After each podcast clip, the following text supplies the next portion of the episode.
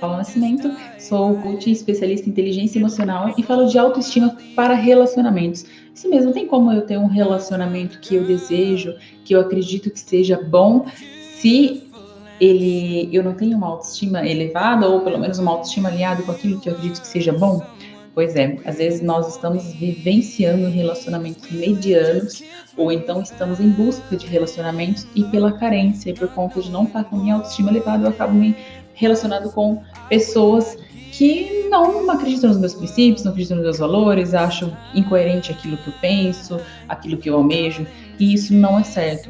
E se você não está com a sua autoestima é, alinhada, você acaba se permitindo vivenciar relacionamentos medianos, ou então estar em relacionamento que você acredita que a pessoa seja uma pessoa boa, de família boa, mas que não te traz aquela plenitude, não completa o seu relacionamento.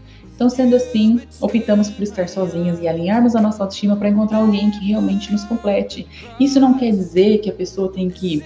Nós vamos viver 100% do nosso tempo feliz. Não, nós temos que manter um equilíbrio, né? Estar em um relacionamento é abraçar o ônus e o bônus, ou seja, é estar em momentos tristes, ter os seus altos e baixos, compreender o parceiro, e é assim que nós precisamos olhar. E hoje eu queria falar um pouquinho para vocês pela ótica do amor, como que nós olhamos isso pela ótica do amor e pela ótica do medo. Então, Paula, como é que funciona? Basicamente, tudo vem, a maioria das coisas que nós vivenciamos hoje, nós temos um porquê lá no nosso passado. Né? Então, são normalmente o que a gente precisa entender é sobre o que nós acreditamos, sobre nossas crenças. E muitas das vezes as nossas crenças são limitadoras. Então, assim, lá no passado, nossa família, nossos pais nos ensinaram que é, nós temos que amar o nosso irmão, fazer de tudo por ele, se alguém não gosta dele, nós também não devemos gostar, e que nós somos viciados em um lar de muito amor e carinho, e que muitas das vezes eu falo que é uma questão de equilíbrio, porque a corda ela não pode ser apertada demais, porque senão o violão não vai tocar, e a corda também não pode ser frouxa demais, porque senão também o violão não vai tocar. Então nós temos que ter um equilíbrio, né? Se ele estiver alinhado, e ali sim ele vai conseguir tocar. Então é isso que eu queria falar para vocês. É, quando a gente olha nessa ótica, né, de que eu preciso amar demais e que eu preciso cuidar e que eu preciso, se alguém ofender o meu irmão, eu também vou me ofender. Quando a gente cresce e traz isso nessa ótica para um relacionamento amoroso, a gente acredita que o nosso parceiro também deve é, corresponder da mesma proporção, né? Então, se ele faz alguma coisa que eu acho que aquilo para mim não é valor de amor, eu já, né, fico na retaguarda, na defensiva. E quando eu fui ensinado, né, eu não fui criado em um lar, por exemplo, né, a pessoa não foi criada em um lar de muito amor, de muita afetividade, ah, mas meus pais nunca foram assim, eu não fui criada dessa maneira, não sei o que é amar, é, abraçar, beijar. É a cultura deles, né? Pare e pensa, como que seus avós criaram seus pais? Cada um vem com as suas crenças limitadoras. Então ele acredita que ele não merece ser amado. Quando ele se choca ou ele se encontra com uma pessoa que tem o perfil de que foi muito amado e ele não correspondeu, é, não corresponde aquilo, ele não vai responder de uma maneira. Por quê? Porque foram duas pessoas diferentes que estão entrando em um relacionamento que teve culturas e ensinamentos diferentes. Foram mostrados a eles o que é os seus princípios, os seus valores de forma totalmente diversa.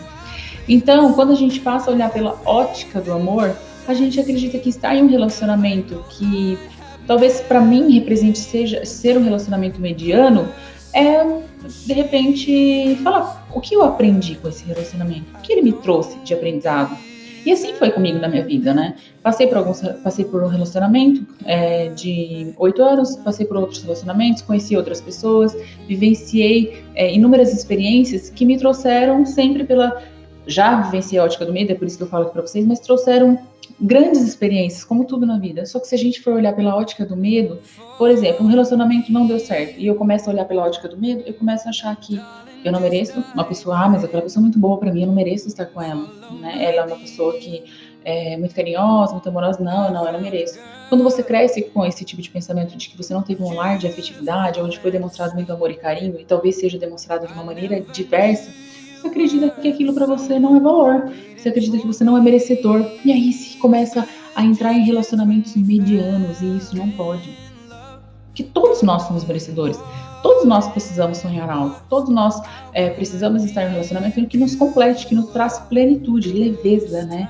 Relacionamento saudável é isso, a gente sentir aquela leveza, é sentir que o meu tempo que eu tenho livre, eu quero falar com aquela pessoa, em que responder aquela pessoa para mim não é obrigação nenhuma. Eu sinto que estar com ela me faz bem e sinto que tomo decisões de estar em outras por exemplo, eu, eu decido noivar, ou decido casar, ou decido ter um filho, é, de uma maneira natural, né? Olhar pela ótica do amor é você investir sempre, sempre acreditar que você pode, o que você vivenciou foi é, uma experiência vivida e aquilo que vai vivenciar com você agora é você abraçar, né? Eu vou me permitir estar nesse novo relacionamento. Nós, seres humanos, somos únicos nós estamos é, em relacionamentos únicos porque se eu trago um, um, trauma de um relacionamento passado, eu não deixo, eu não me permito a pessoa mostrar para mim o que ela tem de bom.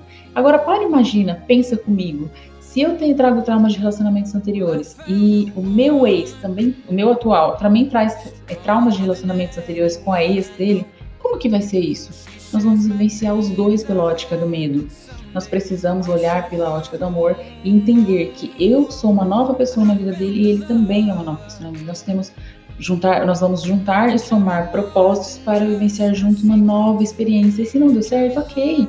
Namoro é para isso. Eu costumo falar que namoro é para largar, mas namoro também é para casar. Ninguém entra num relacionamento sério por bobeira, né? Eu assumo uma pessoa para estar ao meu lado, pelo menos comigo, eu sempre tive essa visão. Se eu assumo uma pessoa para estar comigo ao meu lado, apresento para minha família, porque eu quero construir algo com ela. E se de repente na nossa caminhada eu percebo que eles estão indo para um lado direito e eu estou querendo vencer o lado esquerdo, Simples assim, vivemos uma experiência e pode ter certeza que você vivenciou algo único com aquela pessoa. Ela te ensinou muito, você vivenciou várias oportunidades, abraçou várias outras causas. Então, nós precisamos sempre olhar pela ótica do amor, esquecer um pouquinho e então tentar resolver o que ficou lá atrás. O que ficou lá atrás foi embora junto com a pessoa.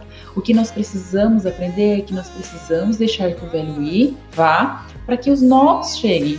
Não adianta eu ficar num relacionamento em cima do muro, um relacionamento mediano, ah, mas eu acho que eu não vou arrumar ninguém. Quando você está alinhado com a sua autoestima, quando você entende que a sua autoestima é você a prioridade, quando você não deixa os seus gostos, né? Então eu amo comer comida japonesa e eu encontro uma pessoa que não gosta, nossa, eu não posso ficar junto com a pessoa. Não, você pode, mas ela também tem que compreender que você veio no mundo dela gostando de várias coisas, que você veio para o mundo dela acreditando que muitas das coisas que talvez para ela não seja valor, para você é.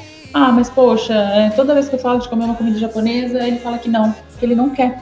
Tudo bem, então fala, olha, eu vou marcar de sair comer uma comida japonesa com uma amiga minha, ou então você vai comigo e depois a gente come alguma outra coisa mas não deixem. Com o tempo, vocês vão perceber que se você começa a deixar suas vontades de lado, priorizando a vontade do parceiro, a sua autoestima vai lá pro ralo. Eu gostaria que vocês refletissem um pouquinho é, se na sua vida, em relacionamento principalmente amoroso, vocês estão olhando pela ótica do amor ou pela ótica do medo. Se permitam, se permitam sentir, se permitam viver essa plenitude, porque é muito fantástico, tá bom? Beijo!